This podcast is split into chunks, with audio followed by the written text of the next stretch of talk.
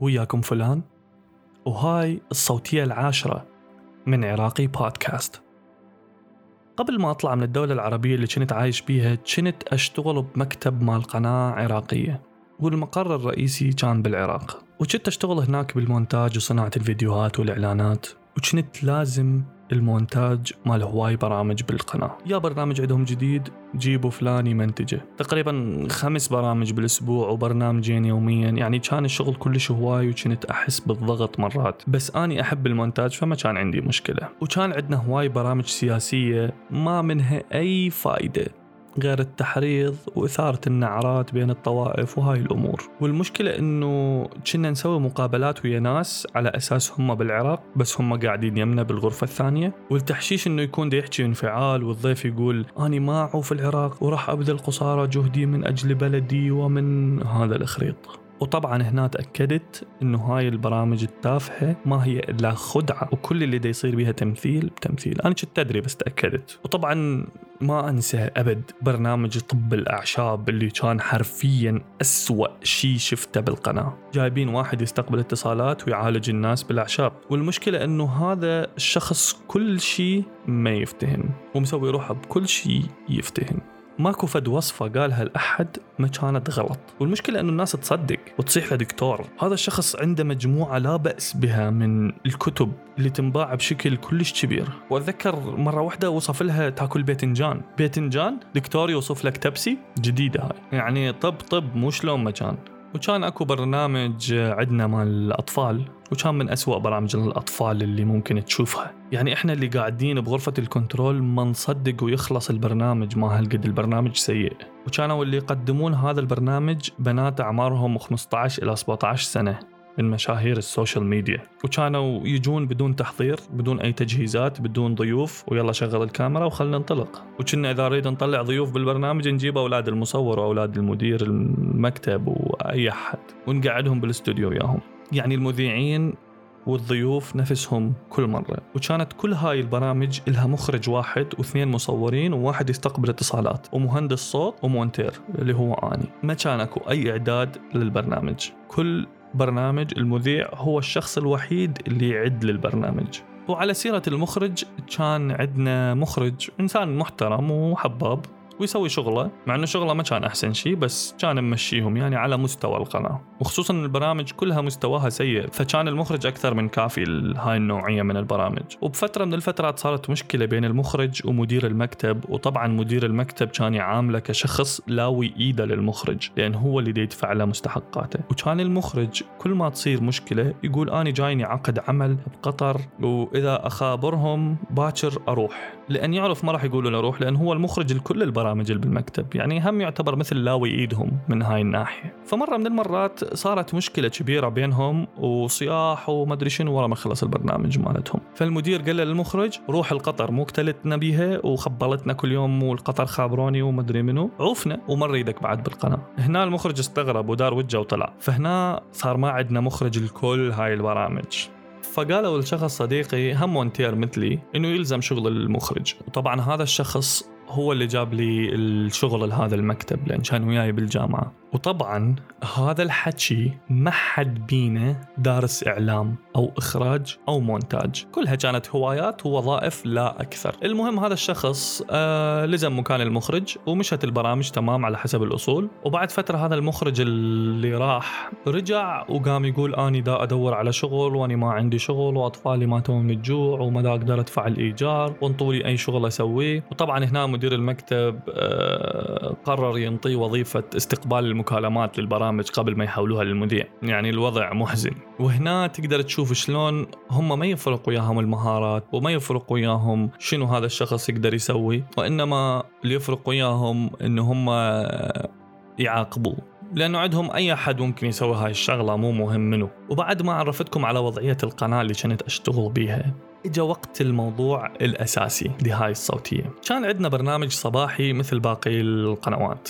وطبعا شلون يكون عندنا قناة عراقية وما يكون بها برنامج صباحي؟ لا طبعا لازم يكون عندنا برنامج صباحي. شو تقول علينا الام بي سي لازم نكون مواكبين لهذا التقدم. وكانت معظم الاتصالات تجي من ناس نعرفهم حرفيا نعرفهم. ومرات كنا نجيب ضيف طول الحلقة نخليه يحكي يحكي يحكي ومو مهم المحتوى مو مهم شو يسوي المهم تخلص الساعة مال البرنامج ونروح نتغدى. حتى أنا طلعت ضيف مرة بهذا البرنامج. ومرة من المرات هذا البرنامج استضاف بنية صغيرة يقولون عليها دكتورة لأن عندها دكتوراه شرفية باللغة العربية من جامعة مدري وتقدم برنامجين على قناتين مختلفات وعندها أغاني مال أطفال من كانت أصغر وقبل ما تلبس الحجاب وتبطل تغني. هذا الحكي كله وهي عمرها 13 سنة. البنية كانت أمها تكتب لها شو تقول بالبرنامج مالتها وهي كان وياها دائما ورقة تكون أمها كاتبت لها شو تقول بالبرنامج. المهم آه، بعد ما صارت وياها هاي المقابلة بهذا البرنامج الصباحي انعجب بها مدير المكتب وقرر إنه يسوي لها برنامج وإنه يضمها لفريق القناة ويسوي لها برنامج أطفال لوحدها. هي المعدة وهي المقدمة وهي كل شيء. بس باقي نلزمها الكاميرا خليها تصور همين. وطبعا البرنامج مباشر. أنا ما أعرف ليش بعد أكو برامج مباشرة بالتلفزيون خصوصا بالقنوات العربية. يعني غير المباريات والتغطيات للأحداث وهاي الأشياء. لا البرامج هاي اللي هو يقعدون يسولفون ساعتين ليش مباشر؟ يعني خليها مسجلة وبعدين نزلوها. يعني عادي خليها تسجلها شو وقت ما هي تقدر ويكون الضغط عليها أقل لأنه إذا غلطت مو مشكلة نقدر نشيل الغلط. بس هم ما يريدون يسوون هذا الشيء. هم كل البرامج كانت بالقناة مباشرة. كلش قليل إنه عندنا برنامج مسجلين. ترى البرامج المباشرة انقرضت من فترة كلش طويلة. المهم نرجع للبنية. البنية كانت تسوي ثلاث برامج باليوم بثلاث قنوات مختلفة. كنت أشوف ملامح التعب على وجهها وقلة النوم وهذا كله بكوم وملابسها القديمة والمهترية كوم ثاني. أبوها كان هو اللي ياخذ راتبها وهو اللي يجيبها وهو اللي يوقع عقود وهو يسوي كل شيء.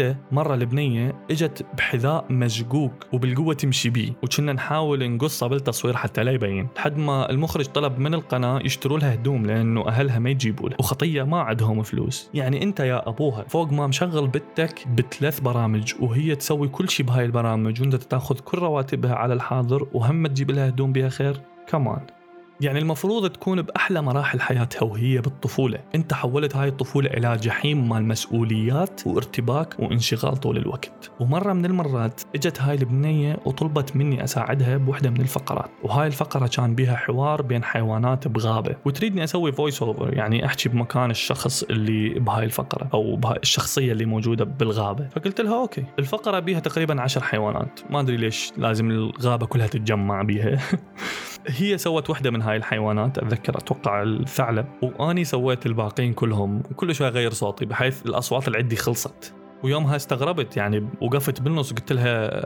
يعني كلهم أني اللي حسوي الأصوات؟ أريد أحد يساعدني. فتخيل إنه هاي البنيه كل شيء تسوي لوحدها. أنا دا اساعدها بفقره واحدة أنا صحيح أقدر أغير صوتي شوية بس الأصوات اللي عندي راح تخلص. هذا غير إنه إحنا بدنا نسجل الصوت باستوديو كبير والصدى مبين بالتسجيل وكلش مو حلو كلش. بحيث من نزلت الحلقة على اليوتيوب ما رحت سمعتها لأن أدري كانت كلش سيئة. واني بالصوتيه الرابعة قلت إنه اني كنت أشتغل منو؟ اني طفل وأخويا نفس الشيء وما كنت أعرف شيء اسمه عطلة صيفية أو عطلة نهاية أسبوع. أبويا بس يعرف اني معطل يقول تنزل تشتغل وياي. وكنت كل ما أرجع للمدرسة ورا العطلة الصيفية المعلم أو المعلمة يسألون كل الطلاب شنو سويتوا بالعطلة وشنو كانت الأشياء اللي سويتوها. كنت أسمع شغلات رهيبة أنا عمري ما سويتها بالعطلة. وكانت نفسي أسويها مثل السفر أروح للبحر أروح رحلة حتى لو أقعد بالبيت أتفرج كرتون. كان دائما من يجي دوري أجاوب على شنو سويت بالعطلة يكون جوابي الوحيد الشغل. وانك تعلم ابنك يشتغل من هو صغير هذا الشيء مو سيء بحد ذاته. لأنك بدك تعلم ابنك يعتمد على نفسه بس بنفس الوقت خليه يعيش طفولته. لأن الطفولة هي المرحلة الوحيدة بحياتك اللي ما راح تشتغل بيها وما يكون عندك بها مسؤولية. طبعا هذا إلى جانب الشيخوخة. فليش نحرم أولادنا من هاي السنين القليلة اللي يكتشفون بها العالم ويبنون بها شخصياتهم؟ وخصوصا إنه هاي السنين تعتبر طويلة بالنسبة للطفل. لأن بعد ما شاف الدنيا شلون تمشي بسرعة ومن يكبر يشتغل ويصير عنده مسؤوليات. طبعا هاي القصص ولا شيء صفر. بالنسبة للقصص اللي أسمعها وأشوفها من أطفال يشتغلون حتى يعيلون أسرة كاملة. أو لأن أبوهم أو أمهم ماتت أو يخلون أطفالهم يعوفون المدرسة من أجل الشغل. أتمنى نوصل بيوم المرحلة بدولنا العربية أنه الدول تصرف على هاي العائلة لحد ما أولادهم يكبرون ويصيرون قد المسؤولية. منظمة اليونيسيف تقول 40% من أطفال العراق فقراء و48% من أطفال العراق عندهم حرمان من التعليم أو الصحة أو الأمن المالي أو ثلاثتهم. أكثر من عشر آلاف طفل مجند. بالعراق و7.3% من الأطفال يشتغلون بدل الدراسة و16% منهم يشتغلون بظروف خطرة و90% من أطفال العراق كله محرومين من التعليم المبكر و46% من الأطفال بالعراق ما يكملون ابتدائية تعرف هاي الأرقام قد خطرة ومخيفة؟ رسالتي لكل أب وأم حاول ما يكون أول حل عندك لفك أزمة مالية هي أنك تشغل ابنك أو بنتك الأطفال. وحتى لو هم طلبوا أنه يعوفون المدرسة ويشتغلون لا تسمح لهم لا تسمح لهم يسوون هذا الشيء. حاول لا تقتل طعم العطلة عند ابنك وخصوصا أنه راح يرجع من العطلة ويلقي أصدقاء مسوين هواي أشياء ما يقدر يسويها. بس لأن مجبور يشتغل. أنت ممكن تخلي ابنك يشتغل من باب التعلم أني وياك بس ما تكون هاي حياته الأساسية ويكون هذا اللي راح يواجهه كل عطلة لأن كانت كل الأطفال اللي حوالي بالمدرسة تنتظر العطلة بفارغ الصبر وأني كنت أنتظر الدوام بالمدرسة بفارغ الصبر.